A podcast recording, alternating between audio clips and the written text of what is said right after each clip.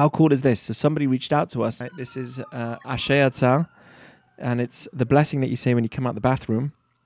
And um, basically, when you read it, you are just thankful for every part of your body, and you you're thankful for your lungs, your every limb, every. Uh, the words are, are very very powerful. You know, if Hashem would rupture or one part of my inners will stop, I will cease to exist. I will I wouldn't be able to live. And there's so much of us, you know, in our brain, let's say, the amount of synaptic connections in our heart. If one small vein, you know, there's certain parts of our body which is literally a thread. And if that breaks, it won't work and we just stop existing. So um, this is a very special blessing that we say when we come out the bathroom. And um, what's really cool is that uh, when you when you say it, you're it's a blessing for yourself to have more health in your life. It's a blessing by recognizing how much you know how much good is happening to you every second.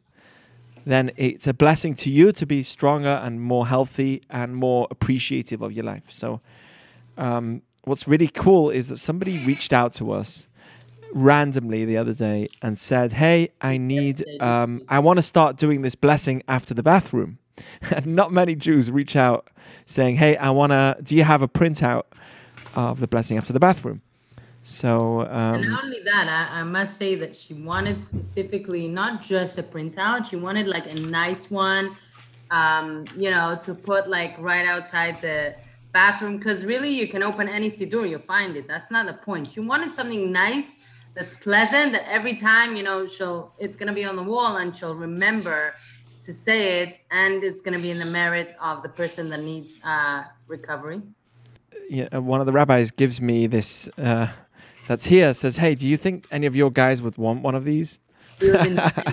No one ever asked us that. And she was like i told her you have to i sent her a voice note this morning. Like you have to hear it because she was looking for that and I said, you know what? Uh, we were looking online, both of us, and we couldn't find a nice one. And then I said, I'm willing to, let's just download. I'll print it in color. I'll laminate it. And here you go. You have a poster. What do you, you don't need to buy. I'm happy to do this. So we're looking for a nice one. And I think, and this one is beautiful, the one that Robert Jack is showing yeah, you. Yeah, looks nice. Yeah. And but it's, it's just crazy how, um, like we were saying last week, like nothing happens for no reason. And here we go. Okay, so we are on the Torah portion of Vayechi, which is the last Torah portion of the story of Joseph and his family and Jacob, uh, the last Torah portion of Bereshit, of the book of Bereshit. And we're going to be speaking about blessings. Because in this week's Torah portion, Jacob is about to pass away. He's 147 years old. Yes, an old man. And he tells uh, his children that I'm going to bless you. He first calls his two, two specifically his grandchildren from Joseph that lived in Egypt. Um, and then he calls the rest of his children and blesses them all. So I want to talk about those blessings that he gave them because, you know, when it comes to blessings, what is it? What is a blessing? How can a blessing change a situation? What does that mean? We're very confused in terms of what a blessing really means. And what is a blessing that will last? Because, you know, right now we've got the, the lottery going on and, you know, and there's $400 million that's being offered. You probably won't get that much. But, um, you know, when it comes to it, at the end of the day, what, let's say somebody wins it. How many people do we know that won the lottery and they were really in a mess afterwards? You know, I, I actually don't know, but you know, I I hear of many stories. There's tons of stories like that where people get so much money they blast it and everyone asks them for it. Um, there's a way that people make money you know, through gambling, let's say, and then there's a way that's making money, which is a blessing. The same is when we ble- when we pray for rain, we pray for gishmei bracha, it's rain of blessing. We don't just want any rain. You know, rain can happen during the summer it can happen, happen during the winter. It has to happen in the right time. If the crops are growing, you don't want rain, right? Geshem in Hebrew means physicality. When we pray in, in our silent prayer every day for rain, we are praying also for, for monetary success. monetary success needs to come in the right way. It's not only about I'm sure everyone here can say the same thing. There's times when you made money and it, the money lasted. There's times when you made money and the money just went so quickly. I'm sure everyone will tell me that there's been a case where that happened because there's two types of there's some people that have a small amount and they're so happy with their small amount. There's some people that have so much and they are unhappy. Some people said, you know, we're getting the 2000 hopefully people are going to get $2000 each um, uh, from uh, the the government because of what's going on with COVID. So some people say, well, not everyone should get the same amount of money. Let's give it to those that need it. Well, how do you know who needs it? Just because one person has a nicer car than the other means that one person needs it less than the other. You, you don't know what their personal situation is. It's very independent. There is obviously some kind of absolute, you know, truth to a situation. Like, okay, you're earning uh, a few million a year, you can't ask for that two thousand dollar stipend. But in general, uh, you know, there's there is this notion that we do not know what people are going through, no matter how much money they have. So, what is a blessing? When when I want something in my life, how do I know it's going to be really good for me? And how does the blessing work in the first place? So that's really this week's Torah portion that I want to talk about. I want to go through some of those blessings and also uh, definitely go through um,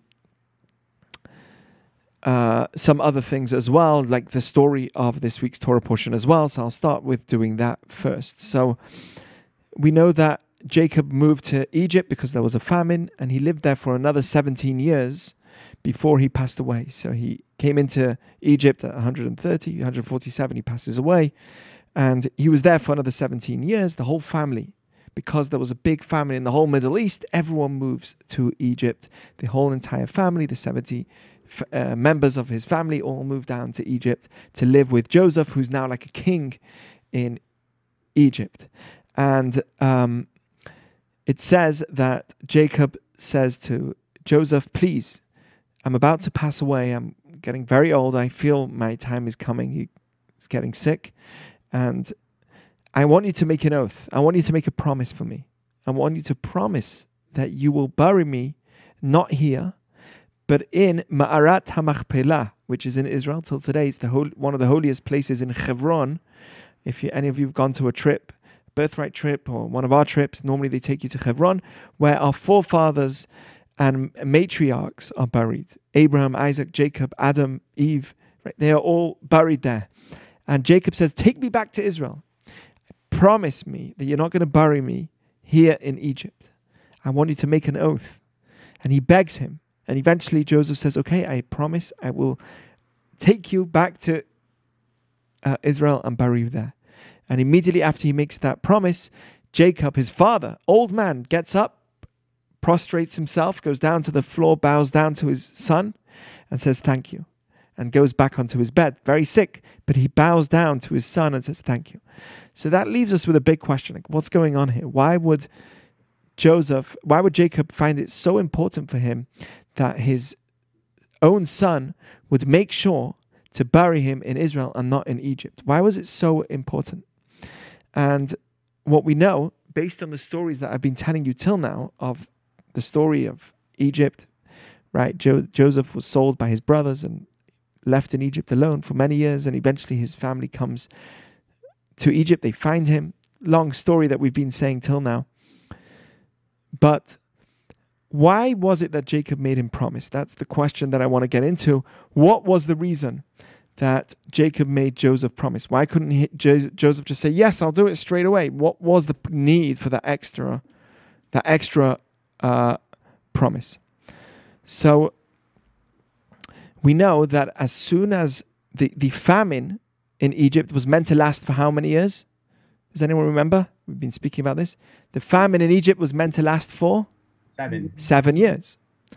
And uh, instead of lasting for seven years, after two years already, Jacob with his sons moved down to Egypt. And immediately after Jacob comes, the famine stops. No one knows this, but actually the famine stopped.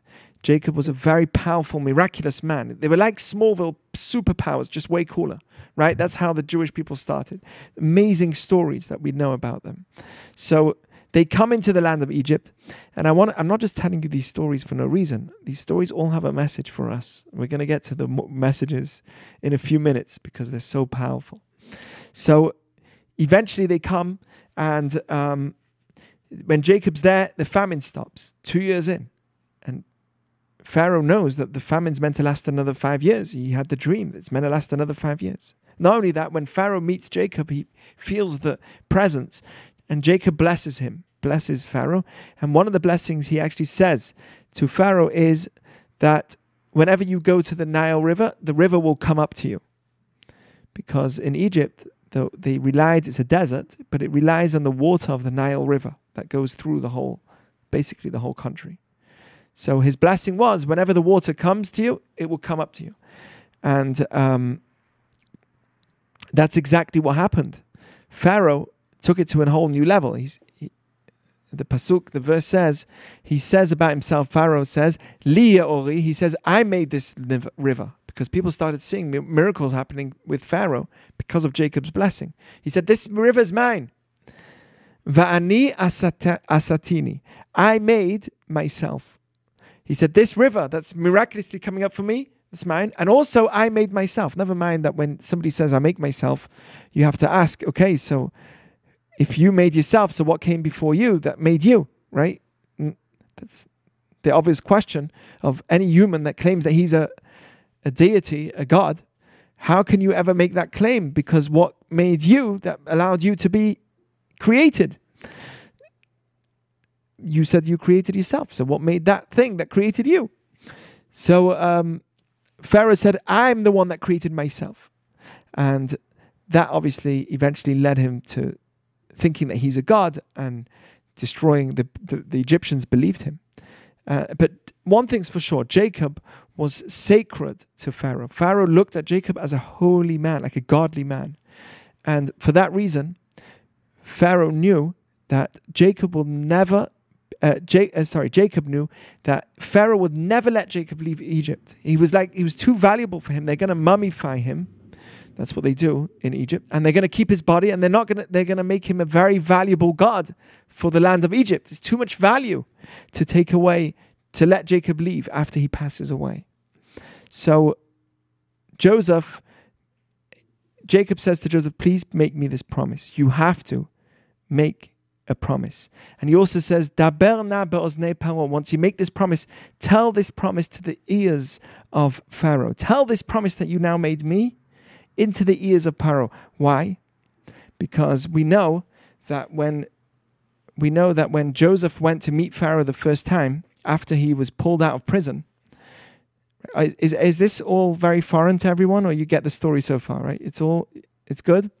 Okay, so after Joseph was pulled out of prison, you remember he was in prison whilst he was in Egypt as a young boy, and when he was pulled out of prison, uh, it says that according to uh, the Midrash and Jewish teachings, that the night before, um, the night before that b- before he came out of the prison, he was told all the languages of the world. Joseph knew all the languages.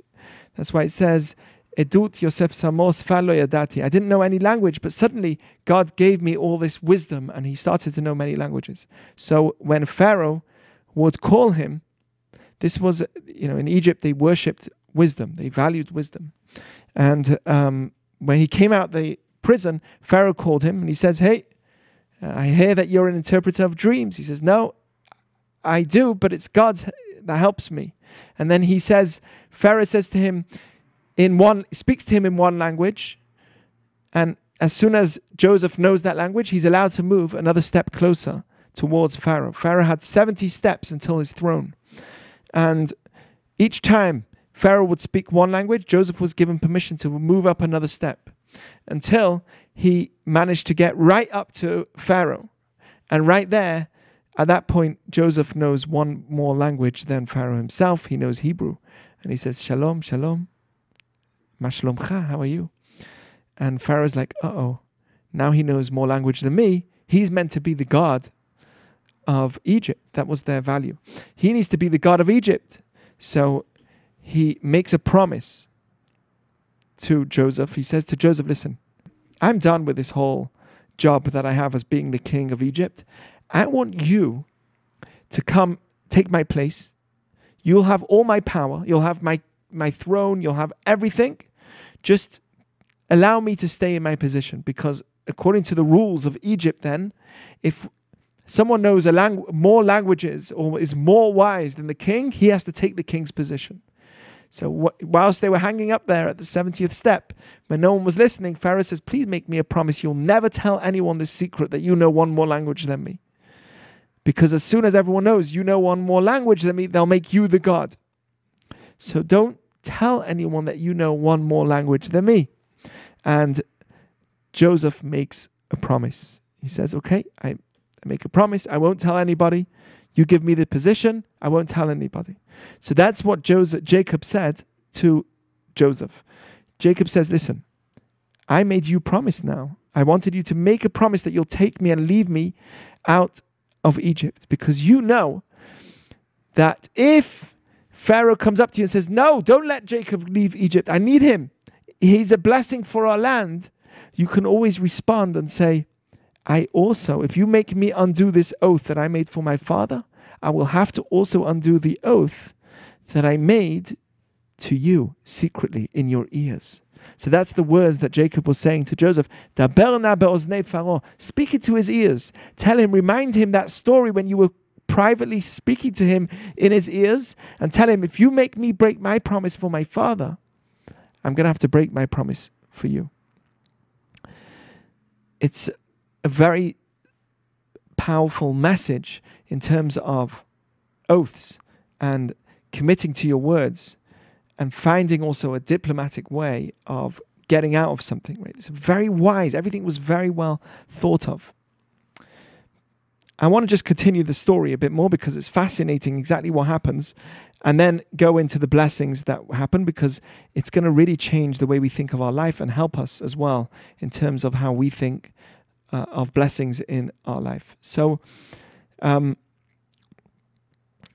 after this, Jacob says to him, uh, Jacob says to Joseph, okay, now that you've promised me, I want to also explain to you that your mother, Rachel, is not buried in Ma'arat HaMachpelah where all the other parents are buried.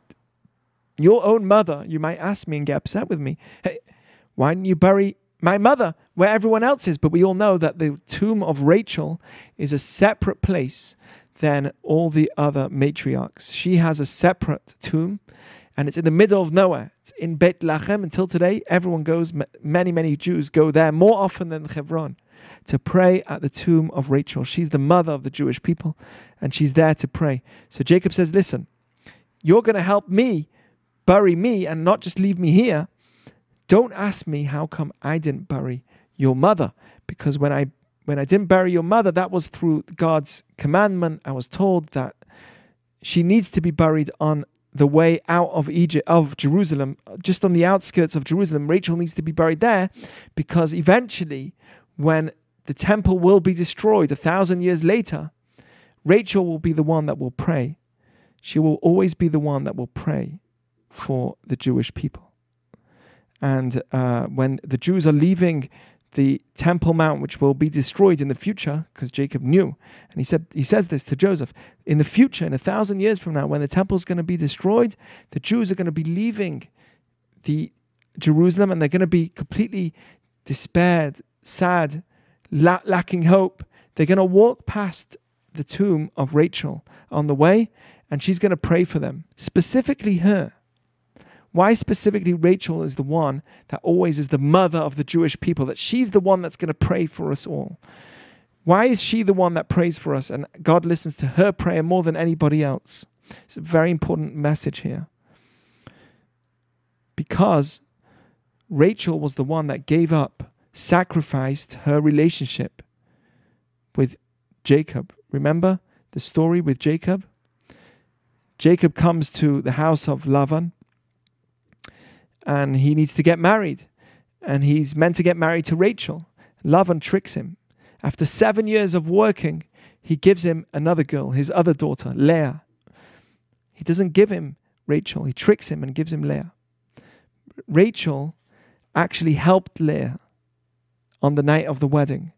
On the night they made a huge party, they covered Rachel, they covered Leah, and he makes the wedding, the whole com- the whole wedding, hey, uncover and then it's a different woman. It's a, it's his daughter.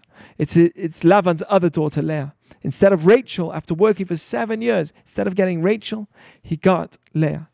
And the reason why he got Leah was because Rachel gave up of herself and said, I could see that my sister, Leah, is sad and she's going to be embarrassed if uh, I don't tell her the code, the secret code that we have between us between me and Jacob, Rachel, Rachel had a private code. He, Jacob wasn't stupid. Seven years before, when he committed to working for Rachel, for seven years, he thought that Lavan's going to trick him. He had a private code between Rachel of what they're going to speak about on the day of their wedding to make sure that it's really her and he didn't trick her with another sister. And Rachel gave up that code to her sister, to Leah, because she knew that Leah also has the right to be of the have, has the right to be part of the Jewish people. Just one second.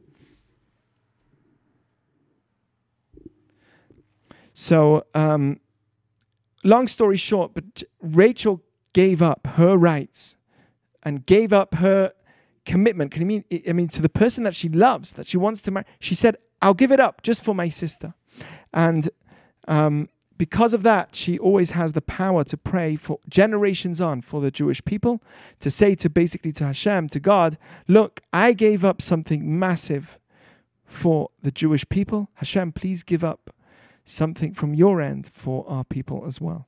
So Rachel has the power to pray for all of us more than anybody else. But it teaches us a very powerful lesson here as well that when somebody sacrifices themselves for something, when somebody's willing to, like Rachel did, she was willing to sacrifice herself for the sake of her sister, for somebody else, that is a blessing that stays for many years on, not just for her generation, but for many years on. In life, we need to know if you want something to be a blessing for you, it has to come from a place of commitment. There's some people that m- sacrifice their time and their effort to get something good. And some people just get it straight away. Well, the people that sacrifice their time and put in all their effort to get it are the people that at the end of the day will succeed. And I'm talking about spiritually. Maybe physically it doesn't always work that way, but spiritually it does. Somebody who's willing to sacrifice something, sacrifice their time, leaving uh, I'll tell you about my own my own father. From a young age right from 13 he left his home in order to study Torah. From the age of 13 my own dad. And um, he has a tremendous knowledge of Torah that's not for our gen- I mean his knowledge in Jewish law and Torah is is tremendous. And I think I believe and that's what many his Mesirut Nefesh his sacrifice that he took in order to um, study by being away from home for so many years. From Morocco, he left and came to England. And from there on, he sacrificed so much for the sakes of his own growth. He was able to achieve so much more. When somebody's able to really put in an effort into something, they are able to not only get a blessing from it, but that blessing will last them many years on, not just to their generation, but generations on as well. And we see that with Rachel very much as well. She specifically was the one that sacrificed something tremendous her own relationship for the sake of the embarrassment of her sister, for the sake of her sister as well being part of the lineage. She sacrificed her own relationship. Hashem says that's something which will be a blessing for our people forever on end.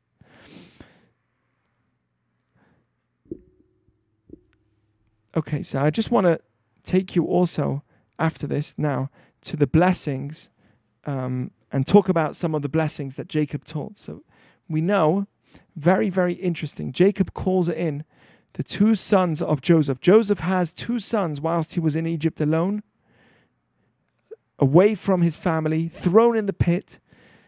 Years on end, he was in prison. Finally, he was released from prison and he comes now second in command, the leader of Egypt.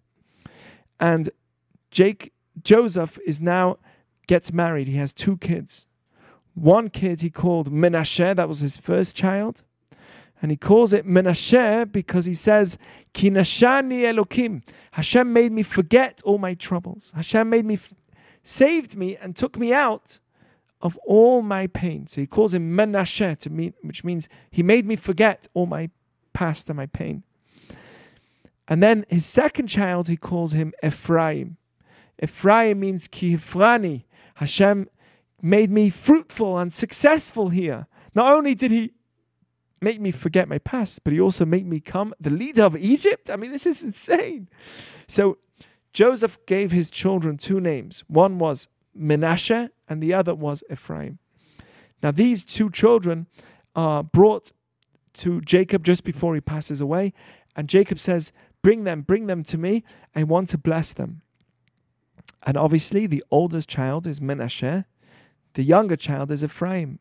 And Joseph places the older child on the right of Jacob and the younger child on the left of Jacob. Because that's how it is. The older one should get a precedence, he should be blessed first. And immediately as he does that, jo- Jacob very strangely crosses over his hands and he puts his left hand on the head of Menashe and his right hand on the head of Ephraim. And he starts blessing them. Now that's strange because you're meant to put your more energy on the older child, less energy on the left, on, on the on the younger child. He should have given a stronger blessing to the one that was born first, but he didn't. He gave he crossed over his hands and put his left hand on his his older son and his right hand on the younger son. And that's strange. Kabbalistically, when you do things, always put the right first, then the left. You don't give precedence to the younger child. It's like us on Shabbat, right? On Shabbat, we have all our children on the table. Gabe, you can unmute yourself. Just one second. Let me just explain one more thing. On Shabbat, we have all our kids on the table. So everyone needs to get a piece of challah. You guys don't see this when, when you come. There's so many people in a house, no one really sees what's going on. But when there's no one in the house, then all of a sudden the kids are around the table and uh, they all say, I should get the challah. They're hungry, they want the challah. And I made the blessing and I give out the challah. Obviously, there's got to be some kind of order. So we go by the order of who's the oldest. Otherwise, they're all going to fight. So we give the challah to the oldest, which is Debbie, and then to the second, then the third. It also teaches a certain sense of discipline in the family. It's a very important thing that people should recognize that you know there's different levels in the family. Everyone's loved equally, but there's different presidents that there is within the family itself. Gabe, did you want to say something? Yeah, I did, Rabbi. Thank you. Um, this I, I've been reading the parsha this week, and I thought this was super interesting. And because because obviously you put the oldest on the right, like they get the right hand because, like you said, kabbalistically, the right side is um, favored. But I, I had a thought about this because it was Yaakov giving the blessing, and Yaakov was actually the younger uh, brother that got the blessing when he got his father's blessing. Um, obviously, we know that story it goes differently with him buying the birthright and some trickery and whatnot. But um, I just thought that was interesting. Like, okay, well, Yaakov wanted to give the younger uh, brother, in this case, the blessing, just as he was the younger brother that got the blessing himself as well. So I kind of thought there was uh, a parallel there. There is a parallel. I'm going to get to it. It's fascinating. Okay. So here, here is. Uh, thank you, Gabe. Please, and it's awesome that you threw that in. So, um, so he crosses his hands over, and he starts saying a blessing. He says, "Hamalach hagoeloti," the malach, the angel that has been with me, that redeemed me all along. We all know that when he left Jacob was alone. This is very important, by the way, for somebody that feels lonely, that feels challenged, that feels that there's no one with them. don't forget Jacob. Jacob was alone when he left, ran away from Esau, his brother, and had to survive on his own. He was alone. And what happened? He had that dream. What did he see in the dream? The ladder. On the on the ladder was angels going up and down. And we understand that according to Jewish teaching, we can't see this, but in reality, around us, right? Maybe in my background you can, but in in reality around us, there's a lot of action going on. We don't see it. There's angels everywhere that we all have, even a flower a stone. Everything has an angel behind it. Now, angels are not just what we think of like flapping wings, and this is all figurative speech. These are spiritual beings. And they are actually existent. They, they really do exist. And we, we truly believe this. And it's important for a person to know that there's always a malach, there's an angel that's appointed upon you. That's you. In around you, and it's surrounding, it looks after you. There's also malachim that we create. It says that every time you do, uh, according to Jewish tradition, this is what we know, that every time you make a bracha, you create an angel. Every time you uh, do a mitzvah, there's an angel that's created. And same with the other way around as well. Every time we do something wrong, an angel is actually created. When we leave this world, we start seeing hundreds of, hundreds, armies of angels and we're wondering who are they? Where did these all come from? And we'll suddenly find out that they're all all mine.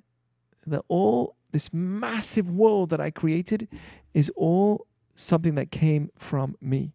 That's what it says. In Tehillim, it says that Hashem has angels that He has always watching over us to guard us. Theoretically, you know, we don't see it. It's like radio waves. We don't see radio waves, but they exist. There's a lot that we don't see. We only see a small portion of reality. But if we had a deeper vision, we'd be able to see something much, much greater than what we really see. Believe it or not, it doesn't matter. It's just the uh, concept. We also, so there's two types of, also with Jacobs, that was Machanaim. He called the place Machanaim, which is two, uh, there's a camp two camps. When he saw that dream of the angels going up he called it a place of camps two camps because there's one where we create the angels ourselves through our actions and there's one that we create that is not created through us that's already just there for us that God creates. We also understand that when a person does a mitzvah very very well in a happy way so a more powerful angel is created. When a person does something in a not, he also creates something, but it's not as powerful. The energy, it's better to translate an angel as an energy than as a, a, a, a being that has wings. You know, that's it's just figurative. It's a real existence, but it's it's a powerful energy that now is it's a force that's brought into the world. Whenever you do good in the world, there's this force that's now pushed into the world. You don't see it, but we truly believe that this exists. Just like we always believed many things exist. Like we always believed, Jews always believed that the world hangs on nothing. Tole. The world hangs on nothing. That was written in Job already thousands of years ago, way before we knew that the world was round. We before we knew that the world um, is. Uh, we, we knew about gravity. We always knew about gravity. So we always knew about these, as much as we always knew in history about all the things we knew, we also know about this whole world that's around us that we don't even know about. I'll tell you a story uh, that's taught in the book of Malachim, the book of Kings. Before we built the temple in Israel, after the Torah finishes, we went into the land of Israel and we lived there for many, many years. And then eventually we built the temple in Jerusalem by Solomon. Solomon, the king, the great king Solomon, built the temple. But before that, there was many kings, and there were prophets. Listen to this story, okay? Just even if you don't believe in the idea, but just take the story just to understand what, what at least we believe in. It says that uh, there was this king, a very bad king. His name was Aram. This is in the book of Malachim, chapter 2, in the second book of Malachim, chapter 6. There's two books of Kings. What the second book of Kings, amazing stories of our Jewish history. And in that book, there's a story about this king called Aram. And he would fight against the Jewish people. He had many, many servants and, and warriors and fighters. And he would say to them, uh, We're going to go and kill the Jews. You know, there's a certain group here. We want to take them and destroy them. And the Jewish people had prophets.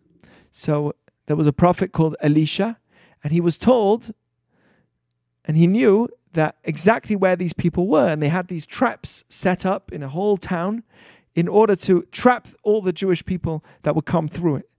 And um, this king, uh, sorry, the king, uh, not the king, the king of the Jewish people at the time was told by Elisha that this people are there and they're waiting to trap you. Don't go in this path. He says to them, Careful, don't go on this town. Naharaim, that place where this he's waiting there. There's a whole booby trap. Don't go there. there, there there's enemies right there waiting with a whole kingdom hiding underground, and they're going to come out as soon as you go through that land. Go another way. And the king of the, the Aram realizes that the Jewish people suddenly change course. They're going another direction. So he says to his some of his servants, "What's going on here? How do the Jews know? It must be uh, that there's a spy." Who's telling the Jewish people what we're doing. Maybe there's a spy within us. And some of his this king Aram's servants tell him, no, no, no, no, no. The Jewish people don't have spies. They have a prophet. They have somebody that speaks to Hashem all the time. They have prophets, and he knows stuff even without anybody telling him. So he says, Where is this prophet, Elisha? So he says, uh, They tell him, uh, he's he's hidden in the rooms and he's there. They say he's in a place called Dos, Dosan. In a place called Dosan, that's where he is. That's where Elisha is. He says, "Okay, let's go there and we'll surround his city and we'll try and kill him. Let's kill this prophet that the Jewish people have. Let's surround his city." So he sends horses, chariots, many warriors, everything to go around this city, and.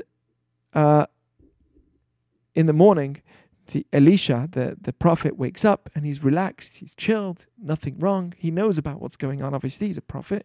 He knows exactly what they're trying to do. The whole city is being surrounded with horses and chariots.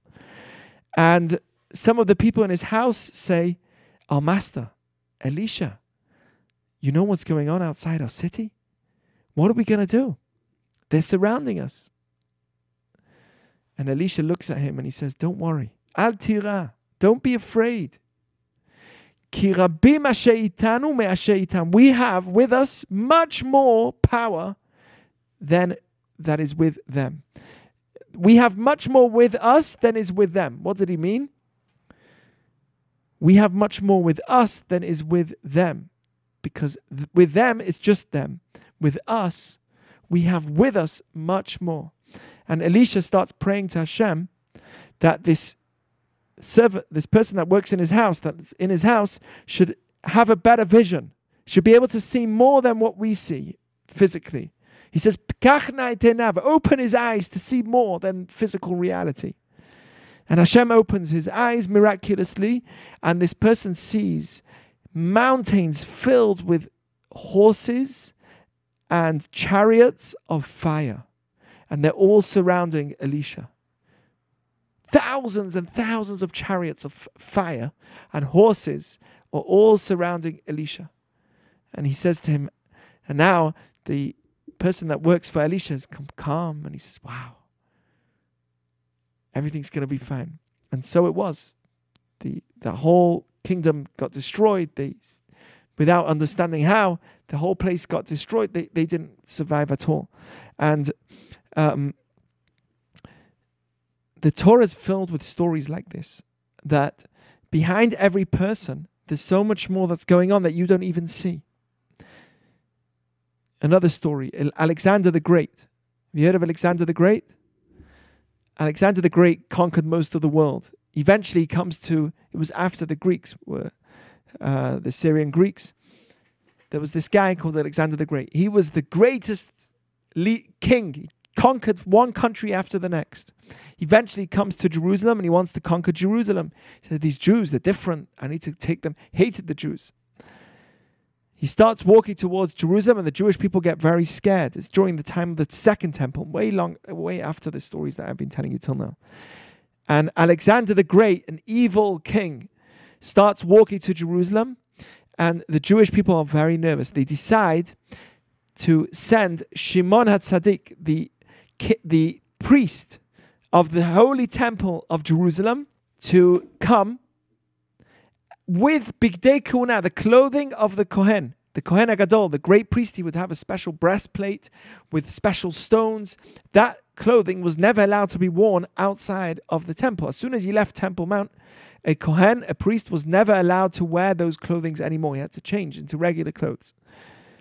This time they said, let Shimon HaTzadik, there was a calculation, he is allowed to go and save the Jewish people by him himself walking with the clothing of the great priest to greet Alexander the Great. Maybe he won't conquer Jerusalem and he'll be kind to the Jewish people and he won't fight us.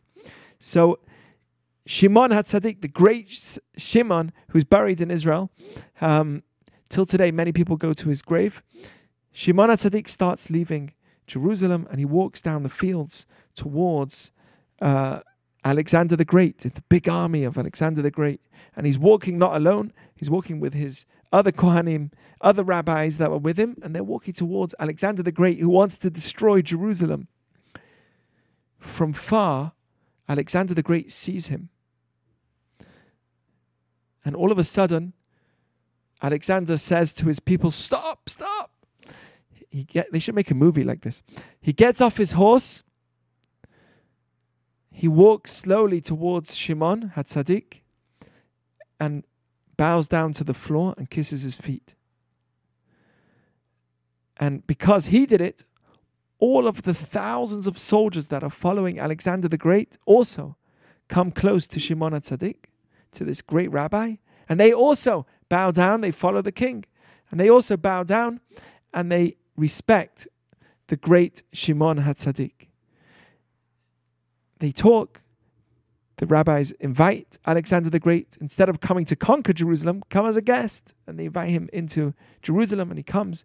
He walks into Jerusalem. It's an amazing story of how he gets into the temple. He walks into the temple, but his his fighters, Alexander the Great's fighters, come up to him and say, "What happened? What what's going on here? How did you change your heart? Why did you suddenly?" Bow down and get off the horse. And he says to him, You see this person here?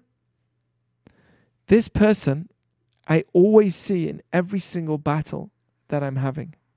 Whenever I'm having a battle, whenever I'm in war, I see a figure of this person in front of me, this Shimon, this, this big rabbi that they, sh- they brought out.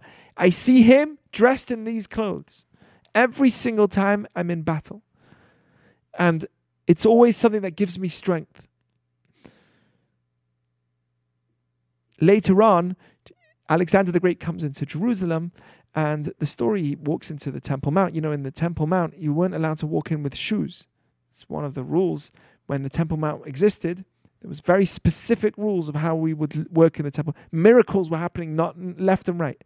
And by the way, when I tell you that a miracle happened within our people, Elisha, the stories of Alexander the Great, of Shimon Tzadik, not just one person saw this. We have millions of people that see this. It's not just one person, so it's not like a conspiracy or a nice idea. We had millions of prophets in our people. Alexander the Great comes to Temple Mount. He's not allowed in with shoes. How are they going to let him in? So they decided, very smart, if they tell him, listen, you've got to take off your shoes to come into our temple, Alexander, for Alexander the Great, it was an important thing for him to go, and every land he would conquer, he would want to visit the holiest place that they believed in. When he came to the Jewish place in Jerusalem, he wanted to go into their temple. And they said, listen, when you come into, it's a problem. How are we going to tell Alexander the Great, the king, that he can't come in without with shoes on into our Temple Mount. It's a very holy place. No one can come in here with shoes on. You know what we're going to do? We're going to tell we're going to create beautiful shoes for him. Special slippers that have no sole, basically, special types of shoes that have no sole. We'll create one with beautiful looking, specially made, woven in a beautiful way, and we'll give it to him as a gift before he walks into the temple. And that's how they did it. That's how they managed to eventually get him in. He walked into the temple and he saw it. He wore these special shoes. He agreed. He took off his shoes. And that was the way, because, you know, Alexander the Great was a vicious man. He would have got angry if they would have told him, hey, please take off your shoes for us. It just teaches us how there's a way to deal with difficult situations or difficult people in a diplomatic way. If a person's able to speak and come up with other ways of, instead of fighting, just these smart ways of having the person come without him getting angry, you know, folding. You know, folding when you play poker? Folding. Folding means just give it to him, let him, but let's do it in another way, in another way which wouldn't cause any arguments. If they would have come directly to him, it would have caused an uproar. But what they did was they said to him, uh, You know, we built you these beautiful shoes. We made for you these beautiful shoes, especially for Temple Mount. You know, these shoes that you're wearing, those are for war. We want you to wear our special shoes for our temple. And he did so. And that was the way they got out of it. Anyway, I want to go back to the story. So Jacob blesses these two sons and he crosses their hands over. Remember, we said Jacob blesses the two grandchildren, Manasseh and Ephraim, crosses his hands over, and that's very strange. And he tells them, Hamalach HaGoel Oti, that angel that's always with me, should bless you. Obviously, through God, but should bless you. They should have the merits of my parents, my forefathers. We say this. This is a very well known prayer that we all uh, should know that we say before we go to sleep. We say on Friday night the prayer of Hamalach, the angel. This is the prayer that Jacob says to Ephraim and Manasseh. And he says, his basic be- ble- blessing at the end is, V'yidgu larov. They should come fruitful like fish. I want to get into that language here. V'yidgu larov. They should come successful like fish. What is so special about fish? That's the blessing. You should be successful and fruitful like fish. Our rabbis teach us that fish is something that's always covered in the water. Fish is something which is always in the water. And it's not something that we see. Unless you have a tank, uh, fish tank in your home, or whatever else you call it in America, then you're seeing the fish. But in general, the ocean covers the fish. You don't really see them. Once in a while, you'll see a fish jumping out, you know, a whale. Wow. But generally, they're all, there's a whole world and it's all under the water. And our rabbis teach us that just like fish are things that are covered, that their, their success isn't something that we see all the time, so too, Jacob says, I want you to be blessed in that same way. So it wasn't just that you should become successful. You should become successful like fish. You should be fruitful and many like fish are. In what way? In the way that they are covered. And that's also a very powerful lesson. It's not good enough to have success. It's not good enough to have a blessing.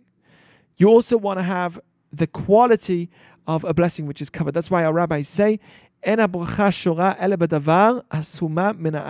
say a blessing really sticks strongly on something that's covered from the eyes. Somebody gets a new car. Great, you need it for work, whatever. But why rub it into the face of a person that doesn't even have a car? Hey, yo, I got my car, you know, new Bentley. What are you driving? Oh, sorry, I take Uber. You know, why why flash the success in an unnecessary way. If it's a way that's going to benefit the other people, then do it. But why flash your things to the public in a way that will cause other people to say, wait, I wish I had that? A very important thing in life is. You could tell people certain parts of, your success, but most of it needs to be covered. Because when it's covered, that's when the blessing will last longer. That's one of the teachings that we have from this blessing as well of Jacob to his sons. He continues, just before we continue.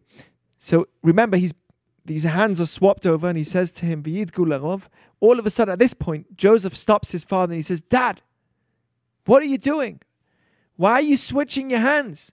Please put your right hand on Manasseh and your left hand on Ephraim. Why are you putting your left hand on the older son and your right hand on the younger son? Swap.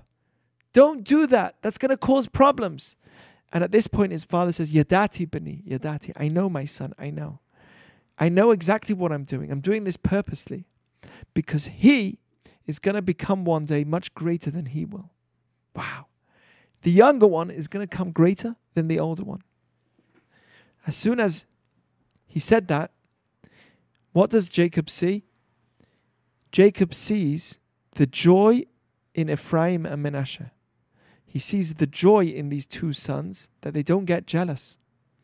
And it's the first time in the whole biblical story that there's two sons where one son gets more than the other,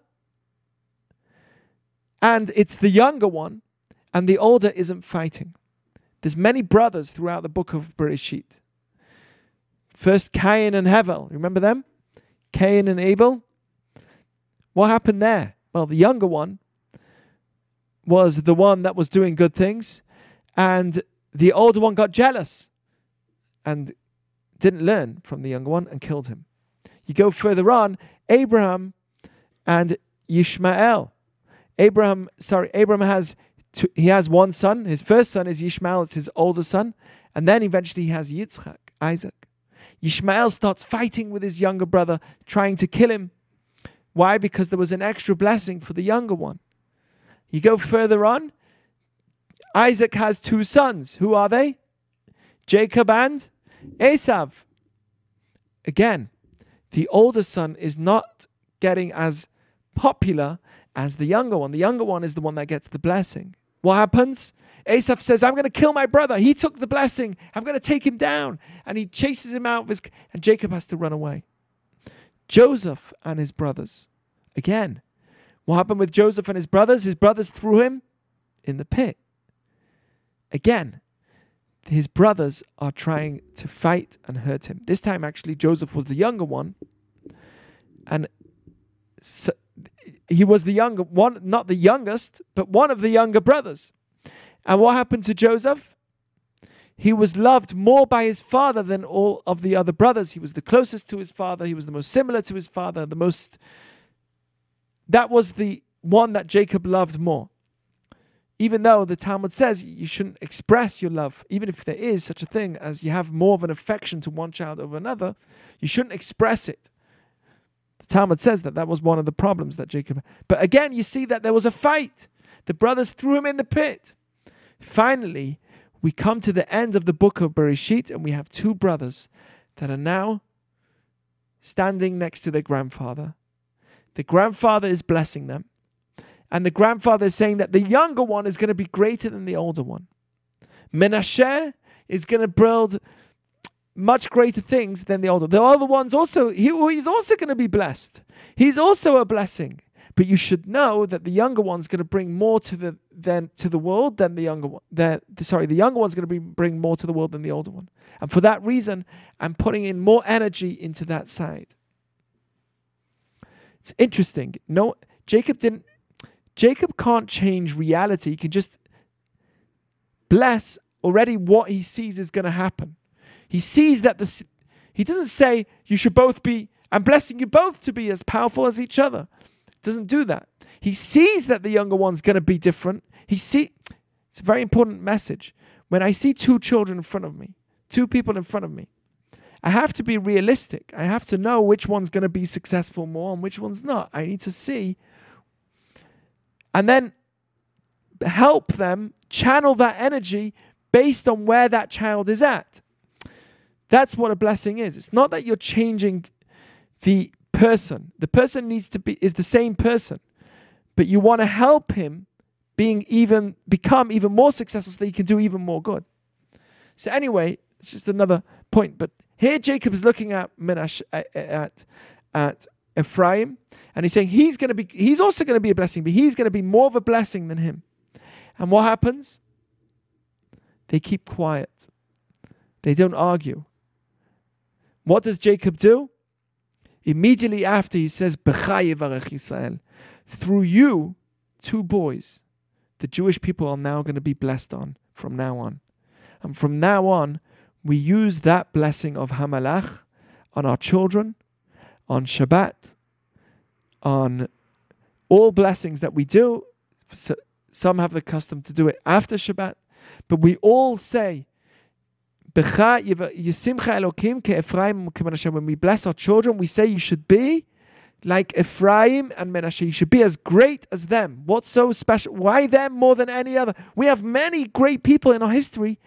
We don't say you should be like Moses. You don't say you should be like Aaron. We don't. You should be like Ephraim and Manasseh. Till today, we bless our children in that way. See it, Chaz. We bless our children in that way. Why? Because they are the unique kids that the younger one was more powerful and knows that he's going to be more powerful than the older one, and yet the older one is happy for him. The older one is saying, Great, my younger brother is going to be more successful than me. Great, I'm so happy for him. I'm, I'm happy for his success. That's also a very powerful lesson. What do you gain when you see the success of someone that's close to you? and you get jealous and you say, I'm going to stop him, what do you gain? Nothing. The opposite. If you support him, if you support somebody that's already successful, now you come a part of him. You'll gain from his success as well. You don't gain from the jealousy. That's what we see throughout the Torah from the beginning until this point with Abraham and Isaac and all the brothers that fought they went on the wrong side of history. Suddenly, Ephraim and Menashe, Menashe looks at his brother and says, I'm happy for you that you were successful. What happens? Immediately after, Jacob says, because of this, the Jewish people are going to always be remembered through you guys. Through which guy? Through the older one. The older one, by not being jealous of the younger one, was the one that empowered the uh, younger one and also empowered himself. You only gain by empowering as opposed to being, being jealous and trying to bring down the other person. You will lose by trying to bring down somebody who's actually succeeding in some area of life more than you. Another thing that's important is that Ephraim said, Menashe, sorry, the older one said, that's him. He's Menashe. I am Ephraim. Uh, uh he's Ephraim. I'm Menashe. I don't care what he is. He, uh, I'm happy for him, but that's not me. I have my purpose in this world. So he's going to be more than me, but I need to. Ca- uh, I'm me. I can't say, I wish I had the brain of so and so. I wish I had the body of so and so. I wish I had. I have to say, this is a very important message as well. The body that I have, the brain that I have, the capacities that I have, the potential I have is the best thing that I could have, period. Oh, someone else is more successful than me, fine. But that's not me. And that was the power of Menashe. He was able to look at his brother and say, fine, he's going to be more successful. But at the end of the day, the world still needs me for a reason. And I'm going to be the best me that I can be, not trying to be somebody else. I'm just going to finish off with the last blessings that this is so powerful, that all the tribes were getting. Rabbi Avigdor Miller points out that if you look, after this story, of Jacob blessing his grandchildren, he moves on to blessing all of his children. He goes to Reuven, to Shimon, to Levi, Yehuda, Yisachar, all his family, and he blesses each one according to their blessing. He blesses each one. I'm going to f- finish off with this. If you look at their blessings, it's at the end of Vayechi, at the end of this Torah portion, towards the end of this Torah portion, you look at the blessings that he gives each child, Jacob, before he passes away. It's very strange. You know what he does? He calls his children, a lot of them, in the names of wild animals. Yehuda, Ke'ari, you're like a lion. He looks at Binyamin, he calls him a Ze'ev Yitraf, a, a, a wolf that's hungry. Dan, he calls him a Shfifon, a snake. He calls his children by wild animals. That needs explanation. What is, what is going on here? Why is he calling a lot of his children by wild animals? Call them a sheep. You know, a sheep is also uh, something that we are considered to Hashem, to God. We are like sheep to God because we are f- we follow in His way. So there is many times where we are considered as sheep. Why is it that Jacob calls all of his children and he blesses them and he tells them, "You are like a lion, a boar, a ari. You're like the snake. You're like the hungry wolf." What's going on here? If you think about it, all wild animals are animals that their nature is they damage. You can't own a pet, uh, a pet lion. If you do, it'll have to be in a safe zoo, and even that, it's not so safe, right? All wild animals are united in the fact that they are animals that can, their nature is to cause damage, but they're also united in the fact that they're filled with energy. That's why the word for a wild animal, not a behemoth, not a regular animal, domesticated animal. A wild animal is called a chaya. What does the word chaya sound like? Does anyone know? What does that word sound like? Chaim. Chaim, life. Wild animals, although they're dangerous, yes, they're also full of energy. They have a tremendous amount of energy. Why do they have such energy? because that's how Hashem made them. Hashem made this world in different ways, but there's something that we can learn from them too, even the wild animals. When it says get up in the morning, what does it say? When